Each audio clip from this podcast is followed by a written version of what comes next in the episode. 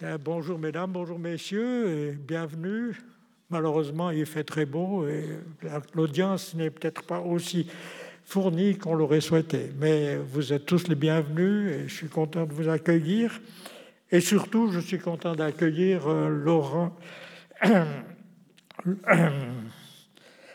euh, Laurent Keller, pardon, qui, euh, que je connais depuis très longtemps, car je me souviens, j'ai un souvenir qui m'est revenu évidemment en préparant cette introduction, c'est que Laurent Keller était employé au, musée de zoologie et j'occupais une fonction à la commission de la recherche de l'université qui consistait à, revoir les demandes de bourse de jeunes chercheurs.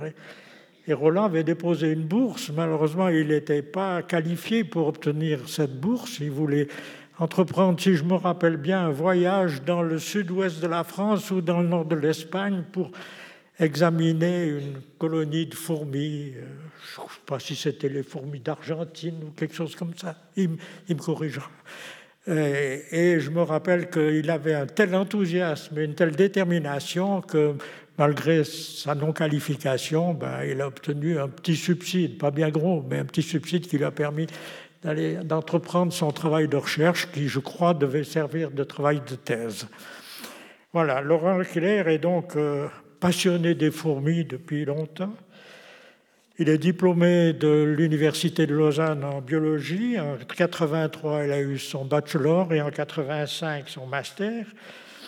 Il obtient le titre de docteur en sciences en 1989 et il travaille successivement dans différents, stages postdoctoraux euh, à Toulouse, à Harvard et euh, finalement euh, au musée de zoologie de Lausanne. Il est nommé professeur associé à l'université de Lausanne en 96 et promu professeur ordinaire, comme on disait en tout cas de mon temps, d'écologie et d'évolution et directeur de ce département évolution et écologie. Il est récipiendaire de nombreux prix. Il a eu le prix Brunner déjà pour sa thèse de doctorat, puis il a eu le prix Ernest Dutoit, le prix, un prix et finalement le très prestigieux prix suisse euh, Marcel Benoît qui lui a été attribué récemment, enfin il y a quelques années. Il est sollicité un peu partout pour présenter des conférences euh, scientifiques. Euh, j'ai noté plus de 150 conférences dans 18 pays. C'est donc une personnalité bien connue du monde des fourmis, si j'ose dire, des, des, myrmécologues, comme on appelle les spécialistes des fourmis.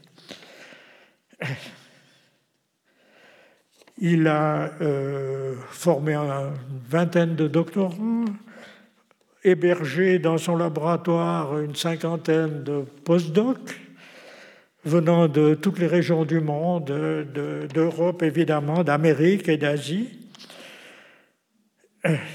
Il est connu pour ses idées originales. On dit qu'il en a tous les jours une et qu'il sait cultiver les, environnements propices pour se poser les bonnes questions. C'est ce que prétend au journal Le Temps, une de ses anciennes doctorantes. Il est auteur et co-auteur de plus de 300 publications dans des revues les plus prestigieuses, Nature, Science, et, etc. Il est aussi euh, lecteur pour ces mêmes revues, référent pour ces mêmes revues, pour les articles qu'il doit passer en examiner. Euh, voilà, il est également l'auteur de trois livres, euh, des citations de, ses œuvres sont multiples. Laurent Keller fait partie de ces scientifiques qui ont acquis une stature internationale et je suis très heureux de le recevoir aujourd'hui et je lui donne la parole. Merci Claude pour cette introduction. C'est vrai que la bourse est un tout petit peu trop petite, donc à la fin de, mon exposé, je vais passer qu'un chapeau. Si vous voulez rajouter quelque chose pour euh, financer nos recherches, ça pourra un peu compenser les manques euh, qu'il y a eu il y a 30 ou 40 ans. ça, fait longtemps déjà. voilà, bienvenue à cette conférence. Euh, je vais vous montrer une personne. Il y a trop de gens éduqués hein, ici.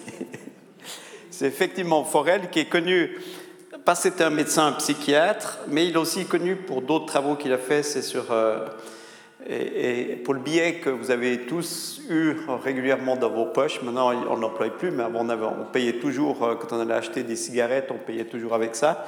C'était le billet de 1000 francs sur lequel on avait forel et des belles espèces de, fourmis.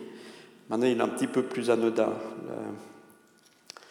Et ensuite, il y a une autre question. Ça, c'est un grand chiffre. Je ne sais pas si ça vous dit quelque chose. Hein? Ça fourmille. C'est le nombre de, fourmis qu'on a sur Terre, effectivement. Ça représente euh, un très grand nombre. Et ce n'est pas facile d'imaginer ce nombre, mais pour l'imaginer, on pourrait se dire, si on prend toutes les fourmis, pour les mettre l'une devant l'autre, quand elles se touchent comme ça, quelle distance ça ferait? Eh bien, en fait, on pourrait aller 165 fois à l'aller et retour depuis la Terre euh, jusqu'au Soleil. Donc, ça vous donne une idée, en fait, du nombre euh, de fourmis sur Terre. Et donc, ça veut dire qu'il y en a beaucoup, et donc elles sont une biomasse importante. La biomasse, c'est le poids des fourmis. il y a un seul autre organisme qui ressemble un peu à la biomasse des fourmis. Hein? Les, éléphants, négligeables les éléphants. mettez tous les éléphants sur la Terre, ça pèse 0,01% des, des, fourmis. Les bactéries, oui, en sache, les bactéries seraient énormes. Je ne sais pas s'il y a eu des, qu'il a des calculs là-dessus, mais c'est vrai que les bactéries seraient énormes. Euh, tous les insectes ensemble, ça représente beaucoup, parce que c'est presque tout ce qui vit sur Terre. Euh, donc les insectes, ça, représente énormément, puisqu'il y a déjà les fourmis qui représentent beaucoup parmi les insectes. L'organisme qui, a la même, biomasse que les, humains, c'est l'humain, qui depuis trois semaines a rattrapé les fourmis en termes de poids sur Terre, en fait. Et on peut se dire pourquoi est-ce que ces organismes, euh, ils ont eu beaucoup de succès? Et en fait, si on pense aux fourmis, elles ont une longue histoire. Si on regarde la Bible, on parle déjà des fourmis et elles sont employées comme exemple pour les humains pour agir de manière efficace et euh, être productifs. Et elles sont, euh, on les trouve aussi dans, dans, des fables de La Fontaine qui dit que la, la fable de la cigale et la fourmi, à nouveau, la fourmi, c'est l'organisme vertueux qui va travailler pour passer euh, l'hiver. On les trouve aussi dans d'autres religions, dans le Coran, les philosophes grecs en parlaient. Ils sont aussi employés dans des rituels, par exemple en Amérique du Sud, il y a des tribus où lorsque les hommes arrivent au moment de la reproduction, à la fin de l'adolescence, ils doivent passer un rituel, on leur met dans le dos euh, des fourmis de cette taille qui piquent et c'est extrêmement douloureux, peut-être 20 fois plus douloureux qu'une abeille et elles sont en fait coincées à l'intérieur, donc ça va les stresser, puis elles vont piquer, et donc euh, l'humain deviendra, l'homme deviendra un véritable homme quand il aura survécu ces piqûres euh, de fourmis. On les retrouve dans de nombreux films, soit des films sur les fourmis, mais aussi d'autres films, euh, par exemple des films de Buñuel, où on retrouvera des, fourmis. On les retrouve dans beaucoup de livres aussi, dans des peintures. Il y a pas mal de peintures de Dali sur lesquelles on peut voir des fourmis. Donc ce sont des organismes qui euh, sont souvent employés dans les cultures humaines parce qu'elles ont joué un rôle important euh, dans la vie de beaucoup de gens. Et en fait, elles font partie de ce qu'on appelle les insectes sociaux avec les termites, les guêpes et les abeilles. Et donc ce sont des organismes qui vivent en groupe.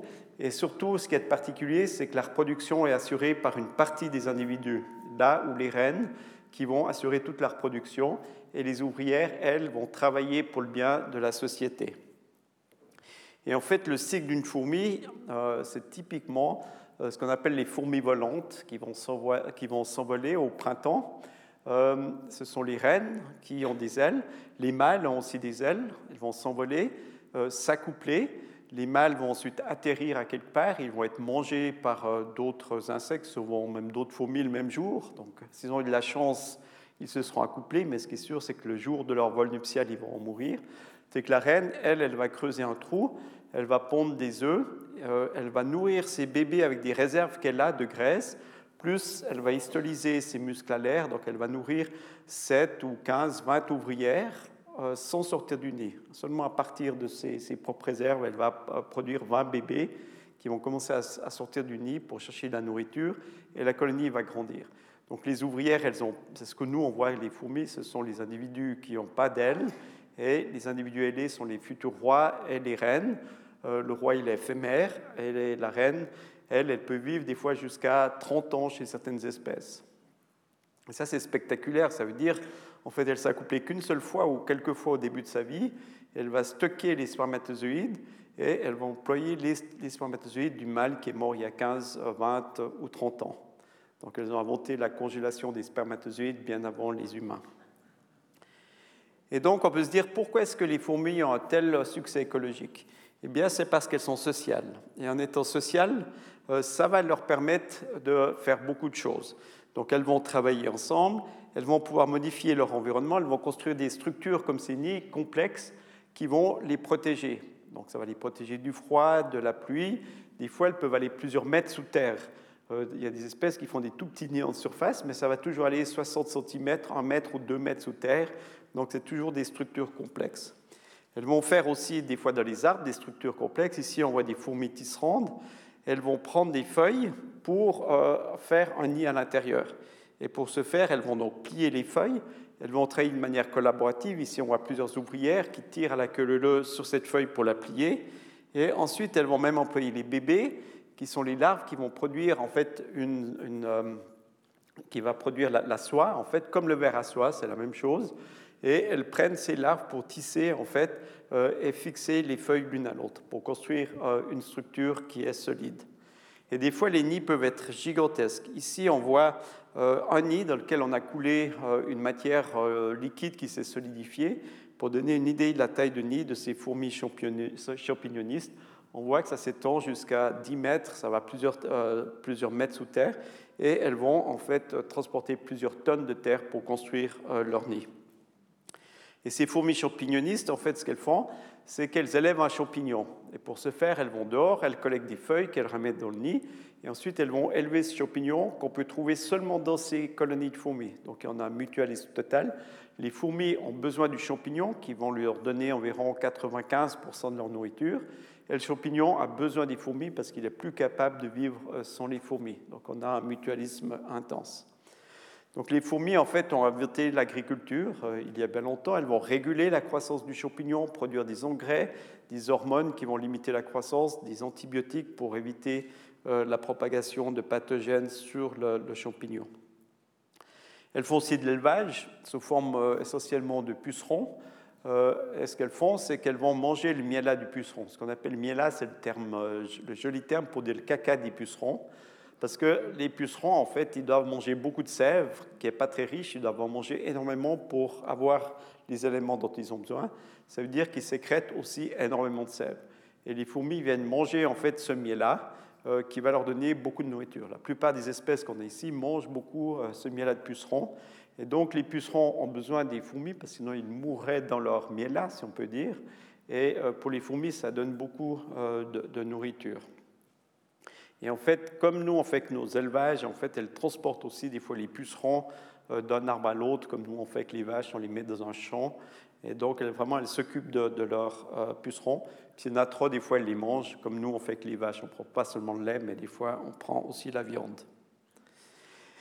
Et l'autre aspect important, c'est la division du travail. Ici, on voit une fourmi qu'on appelle euh, fourmi pot de miel, qui sont des fourmis qui vivent dans des endroits désertiques et ce qu'elles vont faire, c'est qu'elles vont stocker de l'eau et du sucre euh, dans ces fourmis bonbonnes qui vont en fait stocker d'énormes quantités. Euh, elles vont se fixer soit au plafond, ou sur les murs. Puis elles vont rester plusieurs mois dans cette position pour régurgiter ce miel-là en fait euh, aux autres individus de la société pendant la période sèche. Et bien sûr, la fourmi, quand elle est comme ça, elle ne peut plus marcher parce que les pattes ne toucheraient même pas le sol. Donc elle est vraiment fixée pendant plusieurs mois pour euh, en fait nourrir après les autres individus de la société. en fait, en bas à droite, on voit euh, une de ces fourmis de la main d'un enfant. Souvent, les aborigènes, où elles vivent en Australie, ou bien d'autres régions aussi en Amérique du Sud, où on les trouve aussi, euh, creusaient dans ces nids pour trouver ces fourmis pot de miel pour manger le miel.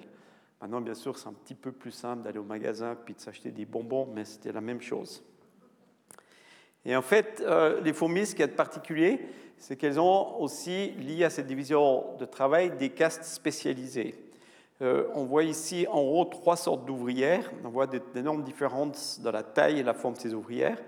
Au milieu, on a le mâle qui est ailé, et en bas à droite, il y a la reine qui a perdu ses ailes, qui avait aussi des ailes. Et on voit que dans une seule espèce, on peut avoir des morphologies extrêmement différentes. Et à droite, on voit deux ouvrières, une qui est assise sur sa sœur, en fait, et donc, c'est la taille finale, elles ne vont jamais changer de taille, elles ne vont pas grandir. Une fois que l'insecte il, sort de sa forme de son cocon, il a sa forme euh, définitive. Et on voit qu'on peut avoir des différences énormes entre deux sœurs. Et ce qui est intéressant, c'est que tout ça, ce n'est pas génétique, la différence, euh, ça va être lié au développement. Donc ici, on a trois sortes d'ouvrières. La reine, qui est la plus grande, un peu brune, elle mâle à droite. Et en fait, ce qui se passe, c'est qu'un œuf, si l'œuf n'est pas fertilisé, ça va donner un mâle. En fait, les mâles sont des, en ovules non fertilisés, des demi-portions. Hein. On connaît hein, tout ce que, ce que c'est un mâle. Eh bien, chez les fourmis, c'est ça, c'est une ovule non fécondée, ça donne un mâle. Et si c'est fécondé, ça va donner soit une reine ou une ouvrière. Et ça, ça va dépendre après du type de nourriture, de phéromones aussi qui sont euh, distribués dans le nid. Euh, en fonction de cela, la, larve va se développer euh, comme en haut, soit en une reine, ou bien l'individu en bas qui est l'ouvrière. Donc génétiquement, il n'y a aucune différence entre une reine et une ouvrière. C'est l'environnement social, le type de nourriture qui va influencer le développement et le devenir des individus. Et ce qui est intéressant, c'est que ces rôles, euh, les individus ont des rôles différents en fonction de leur morphologie. Par exemple, ici, on peut avoir chez ces phéidoles, qui sont des fourmis euh, granivores du sud de, l'Europe, on voit ici euh, le gros individu au milieu en bas, c'est un soldat d'une autre colonie. Des fois, elles sont, en compétition pour les territoires, il peut y avoir des combats. Et on voit ici plusieurs ouvrières qui vont, les petites, qui vont fixer ce soldat. On en voit là qui tire, une qui prend l'antenne du, soldat, puis les autres tirent. Et on a un autre soldat qui arrive derrière dessus. Et euh, ce qui va se passer, on peut prédire déjà, c'est que le soldat va décapiter en fait cet individu. Voilà. Et généralement, ils vont mourir après. Voilà. Mais il y a beaucoup de combats et donc on a des individus euh, spécialisés pour la défense du nid, ces soldats. Et une des premières études que j'ai fait quand euh, Claude Joseph nous avait donné l'argent, un petit peu d'argent, pas beaucoup, hein, je me souviens, mais bon, je passerai pour compléter après la, chose. Euh, on avait fait une étude, regardez en fait si ces colonies, elles pouvaient manipuler la proportion de soldats en fonction du risque de compétition avec d'autres colonies. Et donc, on avait pris des colonies, on a enlevé tous les soldats, et euh, ça c'est après euh, une semaine. Après, on a regardé compter combien de soldats il y avait. Donc, au temps zéro, on a enlevé tous les soldats. Et on avait deux types de colonies. Certaines colonies euh, qui étaient toutes seules, elles pouvaient aller chercher la nourriture dehors. Et puis, c'était en laboratoire, avec, il y avait un couloir, elles pouvaient chercher la nourriture. Et les autres, c'était absolument identique, mais au lieu d'avoir l'endroit où elles allaient chercher la nourriture, elles pouvaient percevoir une autre colonie à travers un grillage. Donc, soit elles percevaient la colonie d'un côté à travers un grillage, elles disaient qu'il y a des risques de compétition, ou bien c'était la même chose, mais c'était du plastique, donc elles ne pouvaient pas percevoir euh, la présence de l'autre colonie. Et on s'est demandé, est-ce qu'elles vont modifier l'investissement dans les soldats en fonction de ce risque de compétition? Et ce qu'on a observé, c'est qu'effectivement, quand elles pouvaient percevoir une autre colonie, elles ne pouvaient pas se battre à travers le grillage, de se percevoir, elles allaient produire plus de soldats, c'est la ligne rouge qu'on voit, alors que s'il n'y avait pas euh, de risque de compétition avec d'autres colonies, euh, c'est la ligne jaune, elles produisaient moins de soldats. Donc ça montre que cette espèce peut percevoir la présence euh, d'autres colonies et puis elle va réagir en fait dans son allocation dans la défense avec la production de soldats. les individus aussi peuvent être extrêmement spécialisés. On voit ici des fourmis légionnaires qui sont en fait des fourmis qui vont changer de, nid chaque semaine. Elles sont à quelque part et chaque jour, elles vont aller chercher de la nourriture, comme ça, euh, autour de leur nid, puis après, elles le déplacent. Et en fait, c'est des colonies qui peuvent avoir plusieurs centaines de milliers d'individus. On voit qu'ils sont extrêmement, extrêmement agressifs. En fait, euh, par exemple, en Afrique, quand il y a ces fourmis qui venaient chez les gens, ils quittaient le village quelques jours parce qu'elles sont tellement agressives ils quittaient le village, ils allaient un petit peu ailleurs, après ils revenaient. Alors l'avantage, c'est qu'ils avaient enlevé toute la vermine, tous, les parasites étaient tués par ces fourmis, mais les gens n'essayaient pas de lutter parce qu'elles sont trop agressives. Et je vous assure, moi j'en ai une fois une qui est rentrée dans mon pantalon, On enlève tout le pantalon, on ne regarde pas avec qui on est en fait. Ça, fait très très mal quand elles vous pincent. Et ici, on voit un nid comme ça. En fait, elles ne font pas leur nid, c'est juste les ouvrières et la reine est au milieu. Et personne ne va essayer d'attaquer ces individus parce que c'est extrêmement euh, douloureux. Et les fourmis, en fait, elles doivent se défendre. Vivre en groupe, c'est bien parce qu'on a beaucoup de bénéfices comme ça, mais il y a des, problèmes aussi euh, parce que les parasites, ben, on le sait très bien avec le Covid, une fois qu'il arrive là, par exemple, moi je crois que je suis malade, je ne l'ai pas dit à l'entrée, mais il y a un certain risque que ça se propage rapidement. Vous allez rentrer chez vous, votre famille, et vous allez propager ça en fait. Et ça, c'est le problème de la vie sociale, c'est que c'est aussi un très bon vecteur en fait de parasites. Et euh, les fourmis, elles ont beaucoup de glandes spécialisées pour lutter euh, contre les parasites. ici, on voit, par exemple, la fourmi de droite, elles ont aussi quelque chose, un organe spécialisé où elles élèvent des bactéries pour produire des antibiotiques. Et donc, elles ont des antibiotiques spécifiques.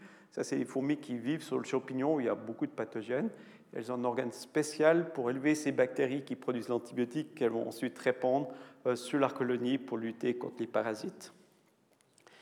Et des fois, les fourmis légionnaires, ici on va avoir une espèce, euh, elles font aussi elles font de l'automédication en fait.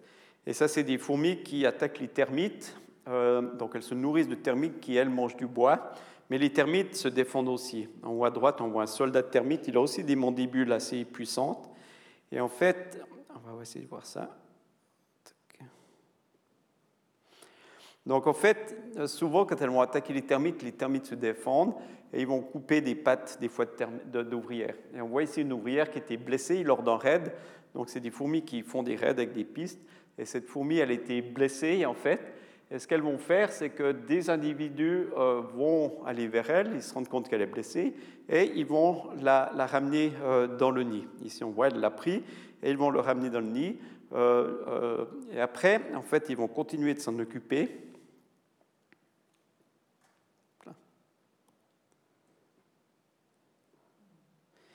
Et ici, on voit qu'il y en a une, ça c'est la patte, le, bout, c'est la patte qui a été coupée, et elle va en fait s'occuper de cette patte. Et on a étudié ça en détail, euh, Eric Frock en a fait d'autres études, et en fait, ce qui se passe, c'est que quand elle s'en occupe, on voit, on voit que le risque d'infection est beaucoup plus faible.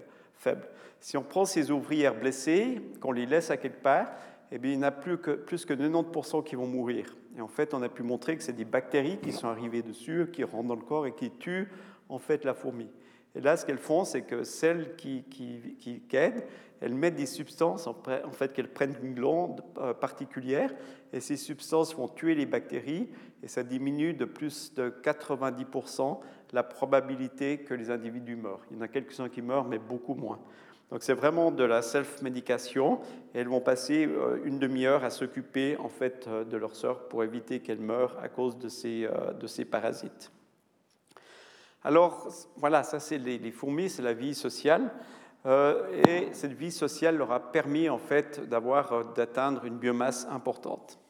Et on peut se demander qu'est-ce qu'il en est chez les autres organismes euh, sociaux, et l'homme en particulier. Mais nous, on n'est pas très différents des fourmis. Donc on est aussi social, on peut aussi collaborer. Et cette collaboration nous a permis de faire beaucoup de choses. On peut modifier l'environnement. Si on prend une ville comme, comme New York, par exemple, eh bien, si on regarde à l'échelle des humains, New York, c'est comme le nid en fait euh, de ces fourmis champignonistes. C'est gigantesque en fait. Et à l'équivalent de la taille, c'est très très similaire. Donc nous, en coopérant, on a pu construire des, cités qui sont énormes. Un humain ne pourrait pas faire un gratte-ciel comme ça, une fourmi ne pourrait pas toute seule faire ça. Et c'est seulement parce qu'on est des organismes extrêmement sociaux qu'on peut modifier euh, notre environnement. Nous aussi, on a inventé l'agriculture en fait. Euh, tout ce qu'on mange, tout ce que vous avez mangé aujourd'hui, c'est le produit de l'agriculture. Parce que plus aucune espèce, il n'y a presque rien de ce qu'on a mangé aujourd'hui qui, existait il y, a, il y, a, 4000 ans à peu près. Il y avait des ancêtres, mais les tomates étaient très différentes, le riz était très différent. Tout ce qu'on mange presque a été modifié par l'humain et tout vient de l'agriculture. Il n'y a presque plus rien qui vient de, de la nature originelle en fait. Il ne reste plus que le poisson qu'on mange, mais aussi tous les animaux qu'on mange, on les a modifiés, on doit s'en occuper, ils ne peuvent plus vivre tout seuls en fait. Et ça, c'est aussi exactement le cas des, animaux. On s'en occupe, on doit s'en occuper parce qu'ils ne peuvent plus vivre tout seuls. Si on laissait des vaches dans la nature, eh bien, en quelques années, il n'existerait plus de vaches. Elles seraient tuées par des prédateurs. Chez l'humain aussi, notre productivité était très fortement influencée en fait, par la division du travail, qui s'est faite au 18e, 19e siècle. et c'est grâce à cette division du travail qu'on est devenu extrêmement productif. Parce que les individus sont venus spécialiser sur certaines tâches qu'ils font extrêmement bien. Et en faisant une chaîne comme ça de spécialisation, l'humain a réussi à augmenter de manière incroyable la productivité. Chez l'humain, c'est extrême, en fait. Si vous pensez à un attel, combien de personnes ont travaillé dessus, en fait, pour faire un attel? C'est même pas quantifiable, parce que si on prenait tous les brevets qui ont été faits, tous ceux qui ont été cherchés de des minerais en Afrique, en Asie, tous ceux qui ont travaillé dessus, en fait, c'est des dizaines de milliers de personnes qui ont contribué d'une manière ou d'une autre, en fait, à un attel, même plus, en fait. Et il y a même juste de la, réalisation physique les parties viennent de dizaines ou de centaines de pays ensemble, c'est réuni, c'est construit là, c'est ramené ici, on rajoute une pièce. Donc c'est des centaines de personnes qui individuellement ont travaillé pour la construction d'un objet minuscule en fait. Euh, nous aussi, on a des soldats en fait. Euh, c'est comme, euh, comme les fourmis aussi, on a des individus spécialisés pour la défense des, des pays. la, seule différence, c'est que il y a plusieurs différences, mais en fait, nous aussi, on a développé euh, des, armes de destruction massive. Euh, en Suisse, par exemple, on a notre fameux euh, couteau suisse qui est employé de manière très efficace, qui fait que personne n'ose venir en Suisse. mais la seule différence, en fait, c'est que comme on l'a vu chez les fourmis, quand il y a moins de risque de compétition, elles diminuent l'investissement dans les soldats. Chez l'humain, on a de la peine encore à s'y mettre. En fait, on, met toujours beaucoup d'énergie et d'argent dans des armes, des avions sophistiqués là, qui vont nous défendre contre euh, on ne sait pas exactement quoi. Mais euh, on, a de la peine à s'adapter, à diminuer un peu l'investissement dans l'armée. Euh, chez l'humain, on fait aussi beaucoup d'automédication ben voilà, tous les jours, on mange des pilules, plus, des fois plus, on est âgé, plus on en mange. On a des hôpitaux et en fait, on a beaucoup de chimie en fait qui est employée euh, depuis les antibiotiques à d'autres types de médicaments pour essayer euh, d'augmenter notre durée de vie.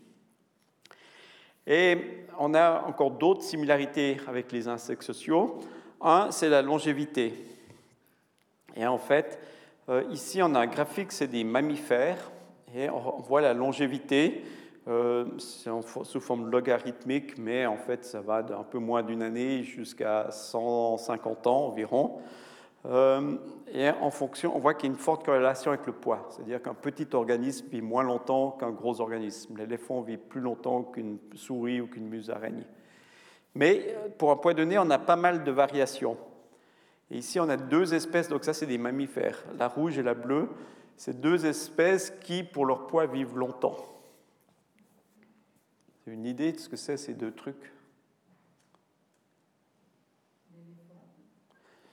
Non, l'éléphant pour son poids, ce sera un qui serait assez à droite là, mais je pense que ça correspond assez bien l'éléphant. Euh, euh, l'éléphant correspond par rapport à sa taille, il vit, euh, ça correspond à peu près à sa taille. Le bleu, c'est nettement plus petit qu'un éléphant, et puis le rouge, encore beaucoup plus petit. Alors, ces deux organismes, c'est les suivants. Le bleu, c'est l'humain. Et puis, euh, le rouge, c'est le pneu. Le pneu, c'est une espèce assez intéressante qui vit dans le sol. Ils sont, ils sont plus ou moins glabres, presque aveugles. Et ils vivent une société comme les fourmis. Il y a une reine, il y a deux, trois rois, et puis tous les autres, jusqu'à 80 individus, sont des soldats et soldates. Il y a des mâles et des femelles qui ne travaillent pas on a aussi une reine qui se reproduit, il y a quelques mâles qui restent en, vie, qui s'accouplent avec la reine, mais on a aussi cette division de la reproduction dans la société, et ils vivent longtemps. Et en fait, ce qui est intéressant, c'est que c'est deux espèces très sociales. Et chez les fourmis, comme je l'ai mentionné aussi, les fourmis vivent longtemps. Ça, c'est la longévité de différents groupes d'insectes. En orange, les insectes sociaux, isoptères, c'est les termites. Euh, en orange, les formicidés, c'est les fourmis. Et apis, c'est l'abeille. Et on voit que ces insectes sociaux vivent beaucoup plus longtemps que les espèces euh, solitaires. Et on a pu montrer qu'en fait, avec l'évolution de la socialité, on a eu une augmentation d'environ 100 fois de la longévité des rennes comparée aux insectes solitaires. Donc la vie sociale elle nous protège en fait de l'environnement, et ça c'est vrai pour le râteau pneu, pour l'humain et chez les fourmis, et ça a amené une prolongation de la longévité euh, de ces organismes. Et en fait, si on regarde, c'est comme si on trouvait, euh, par rapport aux fourmis, le 100 fois plus, c'est comme si on trouvait un primate qui vit 4000 euh, ans, ce qui fait 100 fois plus longtemps qu'un primate typique qui, qui vit 40 ans. Voilà, donc ça, on a beaucoup de similarités entre les humains et, les, fourmis, mais on a aussi des, différences. C'est quoi la différence principale de par rapport à tout ce qu'on a vu là? Bon, À part qu'elles sont un peu plus petites que nous, qu'elles ont six pattes, mais il y a un autre truc par rapport à la vie sociale qui est extrêmement différent. Le partage masculin-féminin Ah ouais, le partage masculin-féminin, effectivement, chez nous, l'homme, il ne fait pas grand-chose, mais il fait quand même quelque chose. Chez les fourmis, il ne fait rien du tout. nous, on est moins pire que, les fourmis. Qu'est-ce qu'il y a encore d'autre? Hein? L'éducation, oui. Alors, c'est vrai que les fourmis, la transmission, elle est génétique, en fait. Comment elles vont cultiver les choses, tout ça, c'est génétique. Nous, on a une transmission culturelle.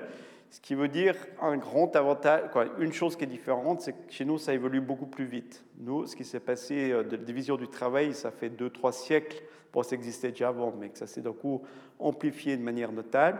Puis si on pense à un attel, il y a une quantité d'informations pour faire un attel qu'en une génération, l'humain ne pourrait pas faire ça. C'est des il y a eu beaucoup de générations de gens brillants qui ont développé les choses, de connaître que ce métal, on peut le mettre avec ça, qu'on peut le fondre à cette température, qu'on peut souder avec ça. Donc ça, c'est culturellement que cette information se, transmet, alors que ça, il n'y a pas euh, chez les, insectes. Puis une autre différence, c'est l'échelle de temps, en fait.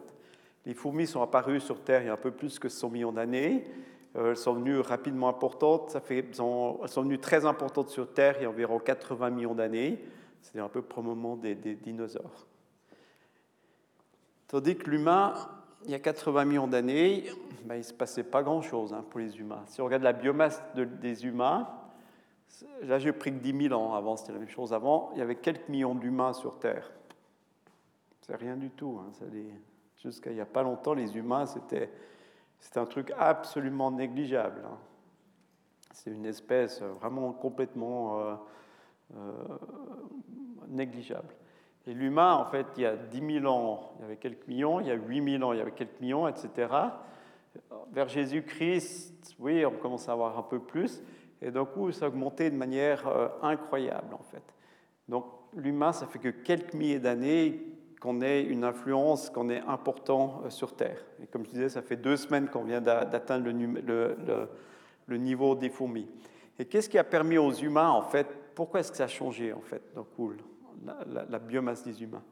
Eh C'est pour la même chose que les fourmis. D'abord, une chose primordiale, c'est l'agriculture. Il y a quelques milliers d'années, on s'est commencé à prendre des espèces, les modifier.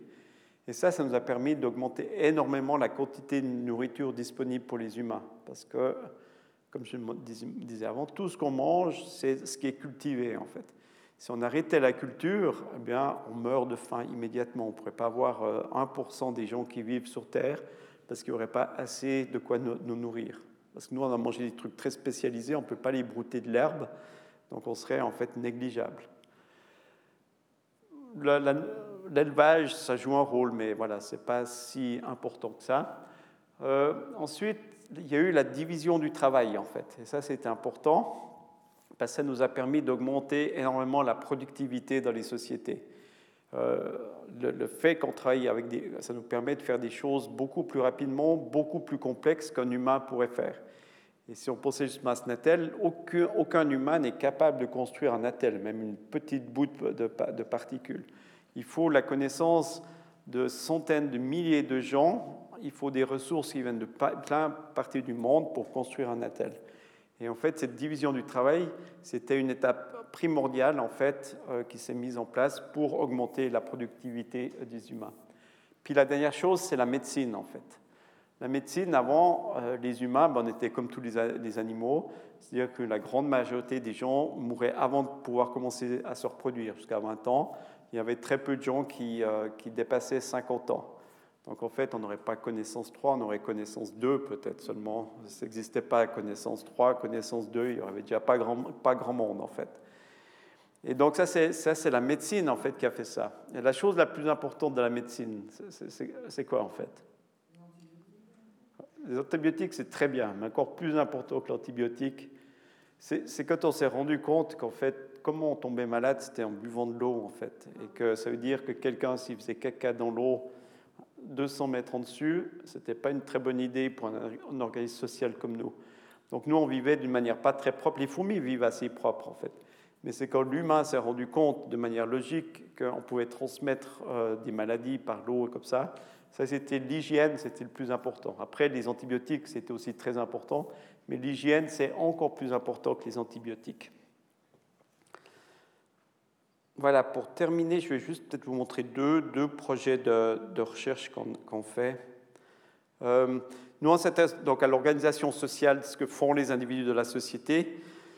Le problème, c'est que les fourmis, ben voilà, c'est dur de voir ce qui se passe vraiment. Elles sont beaucoup comme ça. C'est un peu comme si je vous montre ça.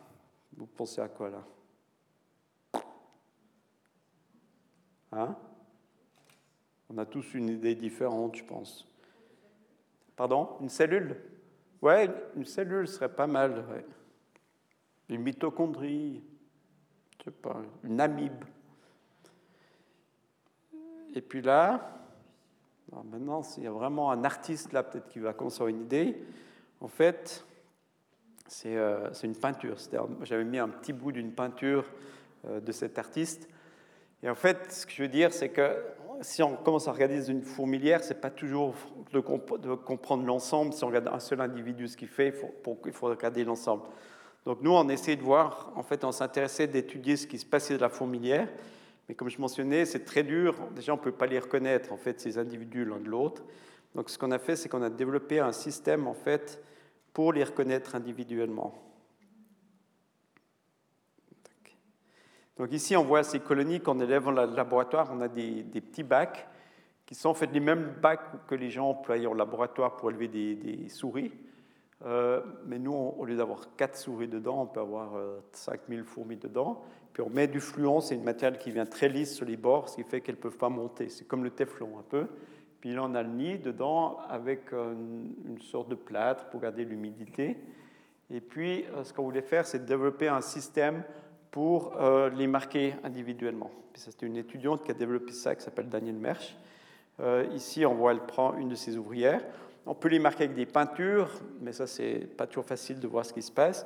Et nous, on voulait essayer de voir un peu, de développer des voir suivre longtemps. Donc ici, on prend de la pâte à modeler pour les fixer, pour tenir les, les fourmis.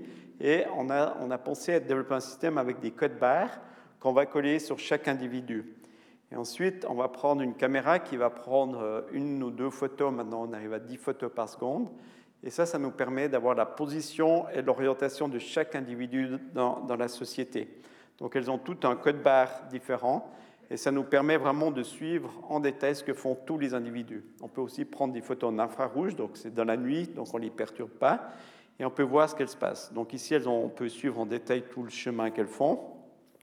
On sait exactement qui est qui, il leur a mis des couleurs différentes.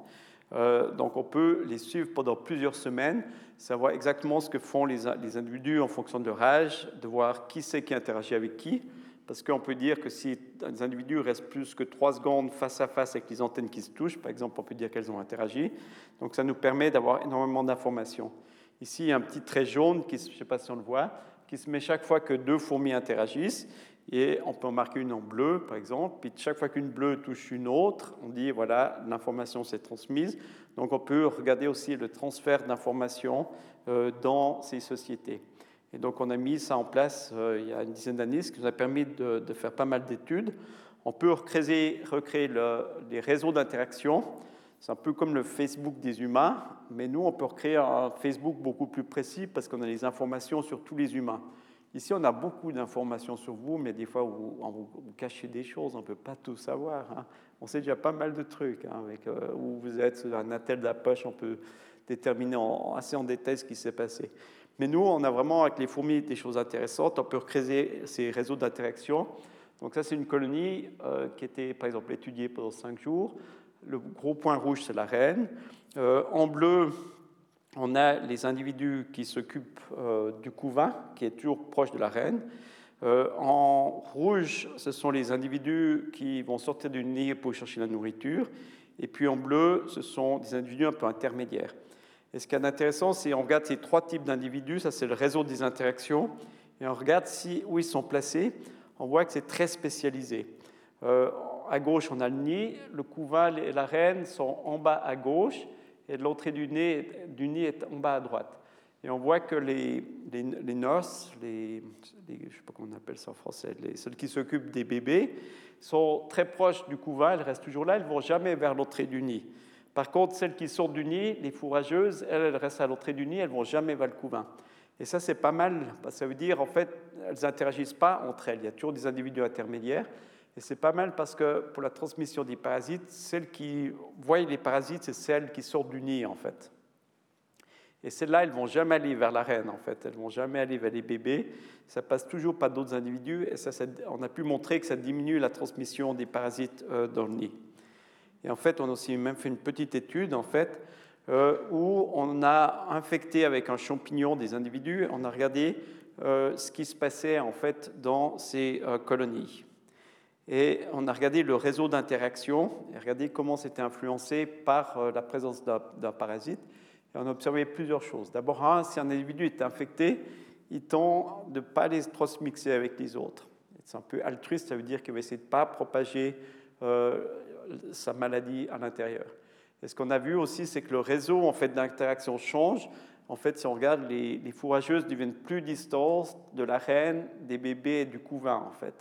Et ça veut dire, en fait, qu'ils compartimentalisent plus, en fait, les groupes d'individus. Et en fait, c'est un peu ce qu'on fait nous, en fait. Chez l'humain, c'est ce qu'on fait ces temps. Si un individu est malade, on le met de côté, ça, les fourmis, elles font de manière automatique. Euh, si un individu est malade, les fourmis vont aussi essayer de l'aider, des fois elles essaient d'enlever les spores dessus.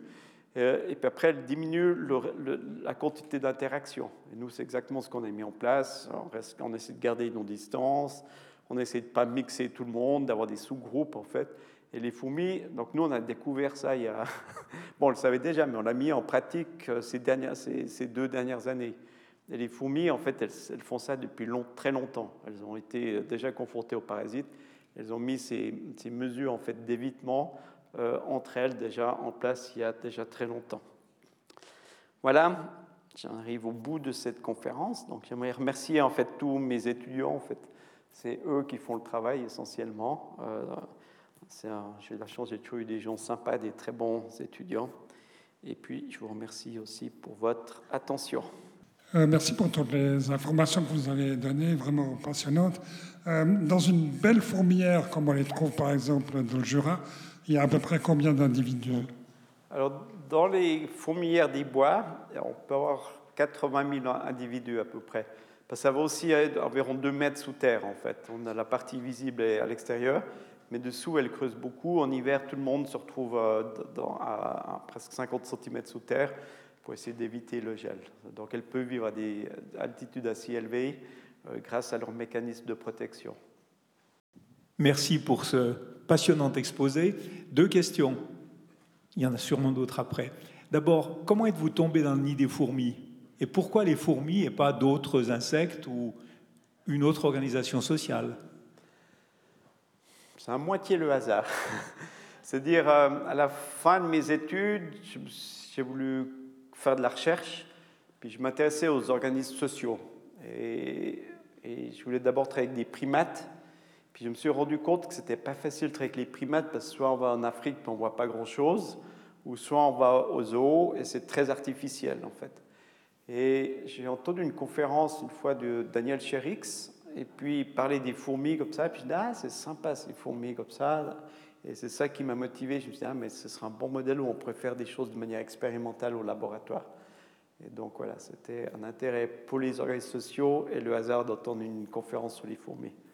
Puis deuxième question, euh, vos recherches, elles pourraient avoir évidemment une implication sociale et politique euh, chez les humains. Est-ce qu'il y a des gens qui, à partir de vos recherches, philosophes par exemple ou politiques, transmettre le résultat de vos recherches d'une façon euh, plus ample et plus sociale? Alors ça arrive, oui, parce que nous, on a aussi étudié, je ne vais pas aller dans les détails, mais sur les conflits, la coopération à l'intérieur de la colonie, euh, y a, il y a en fait, je vais donner une conférence dans une semaine ou deux, ça s'appelle la, haine. c'est un peu bizarre, c'est au Palais de Rumine. Ouais, sur le thème de la haine. J'aime pas trop cette idée, mais je vais donner une conférence sur les conflits. C'est différent de ça, sur les conflits qu'on peut avoir dans les sociétés euh, de fourmis. Puis dire, je pense qu'il n'y a pas de haine, mais il peut y avoir beaucoup de conflits. Et je vais parler de voir comment ces conflits sont résolus parfois ou pas. Ils ont mis en place des mécanismes pour diminuer les conflits potentiels à l'intérieur de la société. Donc il y a des choses qui ont apparu chez les fourmis pour diminuer le potentiel de conflit. Et ça, ça peut avoir des implications chez les humains parce que certains on pourrait les appliquer d'une certaine manière en fait. Donc oui, des fois il y a des gens. Alors après, il faut surtout pas dire on observe ça chez les fourmis puis justifier ce qui se passe chez l'humain. Mais des fois il y a des choses générales qui peuvent se passer chez les fourmis, les organismes sociaux. Et le type de conflit qu'on a dans les sociétés animales il y a des, choses particulières qui sont vraies pour toutes les sociétés animales. Après, il y en a d'autres qui sont spécifiques pour les humains ou les fourmis. Puis après, des mécanismes aussi qui sont déjà un peu plus spécifiques. Mais il y a quand même pas mal de similarités.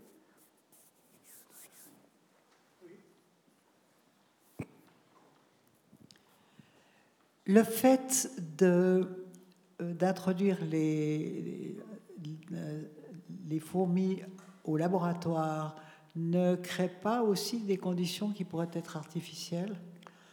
Alors, ça dépend pourquoi. Pour certaines choses, non. Euh, je pense qu'elles sont souvent assez contentes dans le laboratoire. Maintenant, par exemple, si on veut étudier des choses qui vont être influencées par la structure du nid, on les met comme nous, on fait là typiquement sur quelque chose de plat, ça ne va, ça va pas marcher. Si on veut regarder vraiment l'organisation spatiale des choses, ce serait bien de leur donner en fait un environnement qui ressemble à la réalité. Après, ça dépend des espèces. Il y a des espèces qui sont difficiles à élever au laboratoire. Par exemple, les fourmis légionnaires, elles ne seraient pas heureuses. Elles ont vraiment besoin de se déplacer, de, marcher 500 mètres dans cette direction, de revenir. Euh, donc, il y a quelques espèces qui, sont difficiles à élever en laboratoire ou qui ne seraient pas contentes. Euh, les fourmis des bois, par exemple, c'est difficile de faire une structure comme ça. Euh, on peut les garder, mais elles ne vont pas faire leur cycle naturel puis produire des nouvelles reines et des mâles au printemps. Donc ça dépend des espèces. Mais autrement, je pense que le, comportement, elles ne sont pas stressées comme un primate dans un, dans un zoo. Est-ce qu'elles s'éloignent beaucoup de leur vie? Alors certaines, elles vont chercher la nourriture à 100 mètres à peu près, à plus de 100 mètres en fait. Elles vont marquer avec des pistes chimiques qui leur permettent de, de rentrer. Puis les fourmis légionnaires, ouais, elles peuvent même aller plus loin en fait, euh, des fois.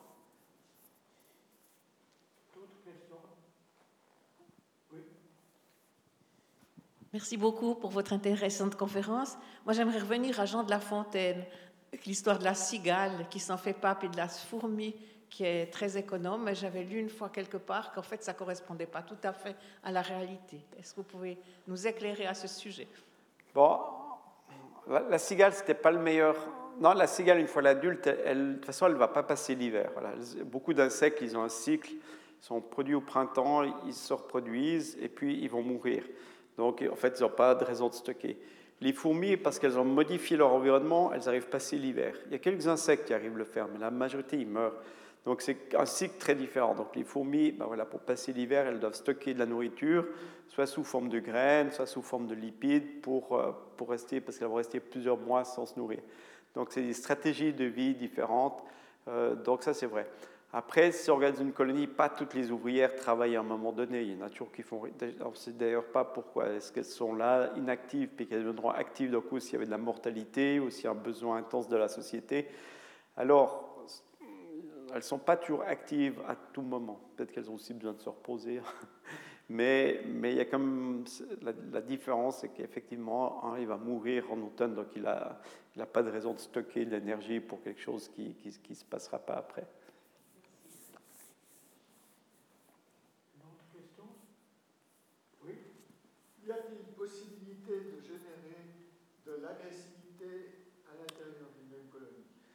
Alors, à l'intérieur de la colonie, il y a des fois de l'agressivité. Il y a des fourmis primitives où il y a plusieurs individus qui peuvent se reproduire. Donc, il y a une dominance qui se met à être individu.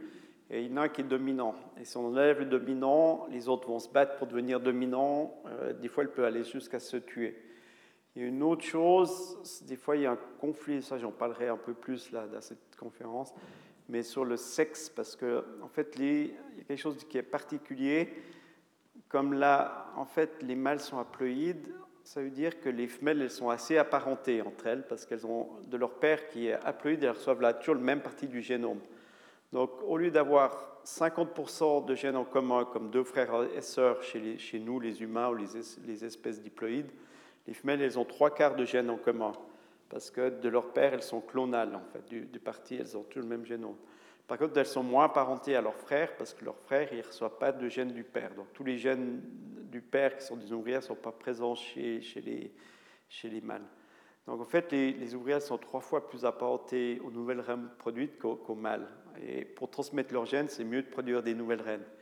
Elles le font en fait. Peut-être que la reine, elle est, elle est, apparentée de la même manière à ses fils et à ses filles. Donc elle produit 50% des deux. Mais les ouvrières, ce qu'elles veulent produire plus de reines, donc elles tuent des mâles, puis elles les recyclent, puis pour donner à manger euh, à leurs sœurs en fait. Donc il y a un conflit sur le sexe ratio dans ces colonies qui est réel et qui est la destruction d'un sexe, les pauvres mâles, pour les employer comme nourriture pour produire plus de nouvelles reines. Donc on peut avoir des conflits comme ça. Donc ce supergène, en fait, c'est des espèces qui ont une ou plusieurs reines. Dans une espèce, on a deux formes sociales, une ou plusieurs reines qui sont liées à beaucoup de différences dans le niveau d'agressivité, la taille des reines, le comportement. Et en fait, on a montré que ces deux formes sociales, elles, en fait, elles sont la même chose génétiquement, sauf un chromosome qui est spécifique. Et en fait, sur ce chromosome, on a un groupe de gènes qui sont liés. Et ce supergène, en fait, si vous voulez, normalement, chaque fois que nous on produit des bébés, nos chromosomes se coupent, ils ne sont pas liés entre eux. En fait, au cours du temps, tout se, tout se mélange. La seule chose qui n'est pas comme ça chez nous les humains, c'est les chromosomes sexuels. On a X et Y, donc on a une espèce, mais on a deux morphes différents à cause du X et du Y. Les fourmis, c'est une espèce, les fourmis de feu, mais elles ont un, un, pas un chromosome sexuel, mais un chromosome social, et ça influence une forme ou l'autre. Et nous, on a pu dater ça bon, de différentes manières. On peut regarder le nombre de différences qu'il y a au niveau génétique entre euh, ces différents, euh, ces différents deux, formes de, chromosomes social. On peut refaire, il y a aussi six espèces où il y a le même chromosome qui influence l'organisation sociale. On peut regarder quel est leur ancêtre commun et puis dater ça en fait par des techniques moléculaires. Donc c'est essentiellement par des techniques moléculaires. Vu que les mutations s'accumulent au cours du temps, on peut dire, d'après le nombre de mutations, il y a combien de temps est-ce que ça s'est créé en fait?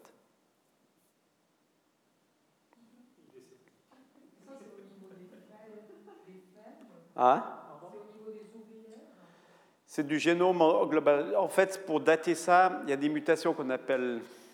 Il y a des mutations qui vont affecter quelque chose, puis il y a des mutations qui n'affectent pas le phénotype. C'est neutre, en fait. Puis ça, on sait à quelle vitesse ça s'accumule. Donc, pour ces mutations neutres, en fait, on peut regarder combien il y en a.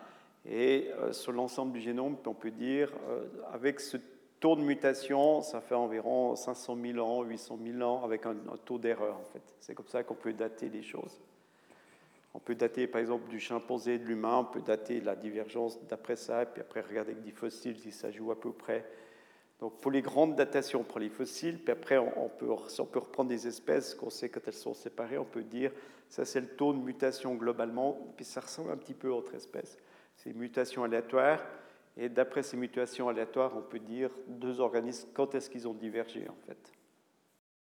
On a entendu parler il y a quelque temps de colonies grandes qui se trouveraient euh, vers la gare de Cuyi. Est-ce que c'est exact et où est-ce qu'en ce moment euh, on en est avec cette ouais. affaire? Alors Ça, c'est des fourmis qui ont été introduites en Suisse, elles s'appellent Tapinoma. Est en train de faire une étude génétique pour voir d'où elles venaient. Moi, je pensais qu'elles venaient parce qu'elles sont présentes aussi à d'autres endroits, en fait. Ici, il y en a Cuyi, mais il y en a plein d'autres endroits, en fait. Elles viennent beaucoup de chez Burgos. C'est un fleuriste là qui, hein, qui, elles sont à Saint-Sulpice en fait. L'origine c'est pas c'est pas c'est pas c'est pas cuit, mais elles viennent sûrement de chez Burgos là parce qu'il y en a plein dans son endroit. Et quand ils vous livrent des fleurs, il y a une bonne chance qu'ils vous amènent avec des tapinomas en fait. Donc c'est en train de se propager dans le canton de Vaud beaucoup. Pas, on fait pas grand chose, mais ça se propage comme ça. Et elles créent effectivement des problèmes parce qu'elles font des colonies, puis elles éliminent un peu Pas autant que les fourmis d'Argentine, mais elles éliminent euh, des fourmis euh, locales. Et c'est une des premières. Il y a beaucoup de pays où il y a beaucoup de, problèmes avec des fourmis introduites. En Suisse, pas tellement, mais ça, c'est la première espèce. Et ça, elle est en train de se propager ici. On connaît déjà une dizaine de foyers euh, dans, autour de Lausanne, en fait. QI, c'est le plus connu, mais il y en a d'autres. Et ça, c'est dur à éliminer une fois que c'est arrivé. Au tout début, si on avait agi très rapidement, on aurait pu, mais là, c'est trop tard. Et en fait, ici, on n'a pas les moyens en Suisse d'agir. À un moment, ce qu'il faudrait prendre, c'est vraiment des insecticides forts, tout tuer localement. Mais il faut que tout le monde soit d'accord, il faut que les gens quittent la maison quelques jours, puis voilà, il faudrait pouvoir faire ça. Mais on n'a pas les moyens de faire ça, donc on est très très désemparé face à ces espèces introduites. Et puis on amène beaucoup de fleurs, ça, ça amène beaucoup d'insectes. Euh, toutes ces fleurs qu'on amène, ou des arbres, ou des choses comme ça, ça amène beaucoup d'espèces euh, qui vont créer beaucoup de problèmes dans les années à venir.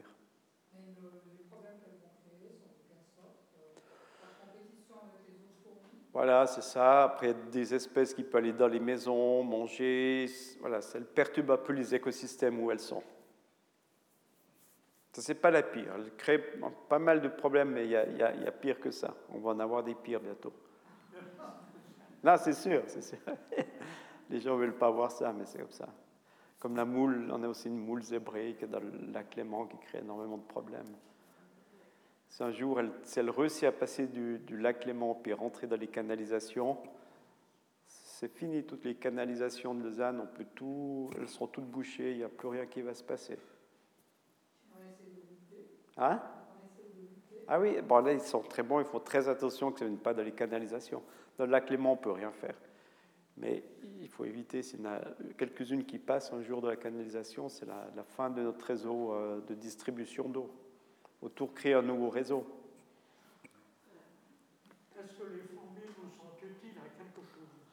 Bah, Chaque espèce est utile. Les humains non plus, c'est utile à quoi? Pas grand-chose. Non, chaque espèce, euh, dans un écosystème, chaque espèce est utile. Si on enlève quelque chose, oui, elles, font de la pollinisation un tout petit peu, elles transportent beaucoup de graines aussi, elles vont tuer beaucoup de parasites, donc elles ont un rôle.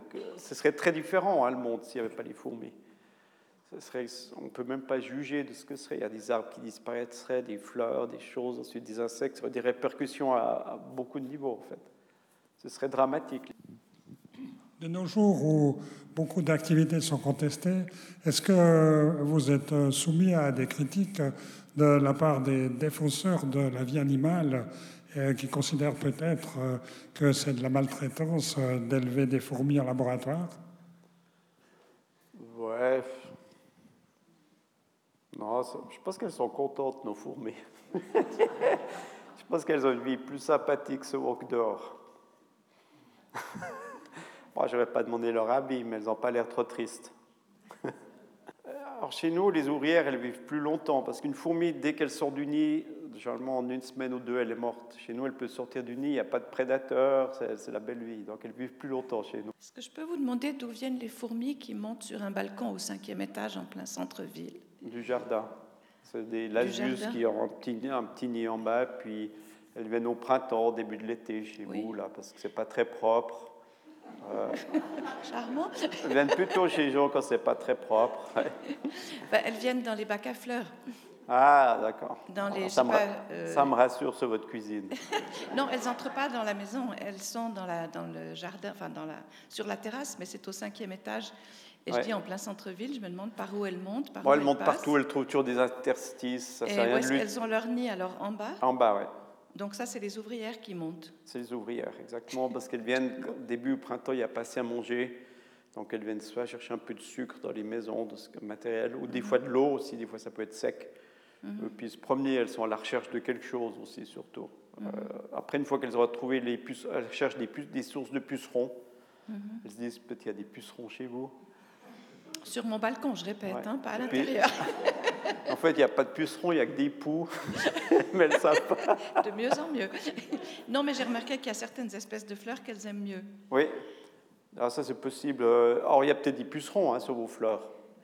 Après un moment, c'est possible qu'elles viennent chercher ça. Des, j'ai des impatiences, par exemple.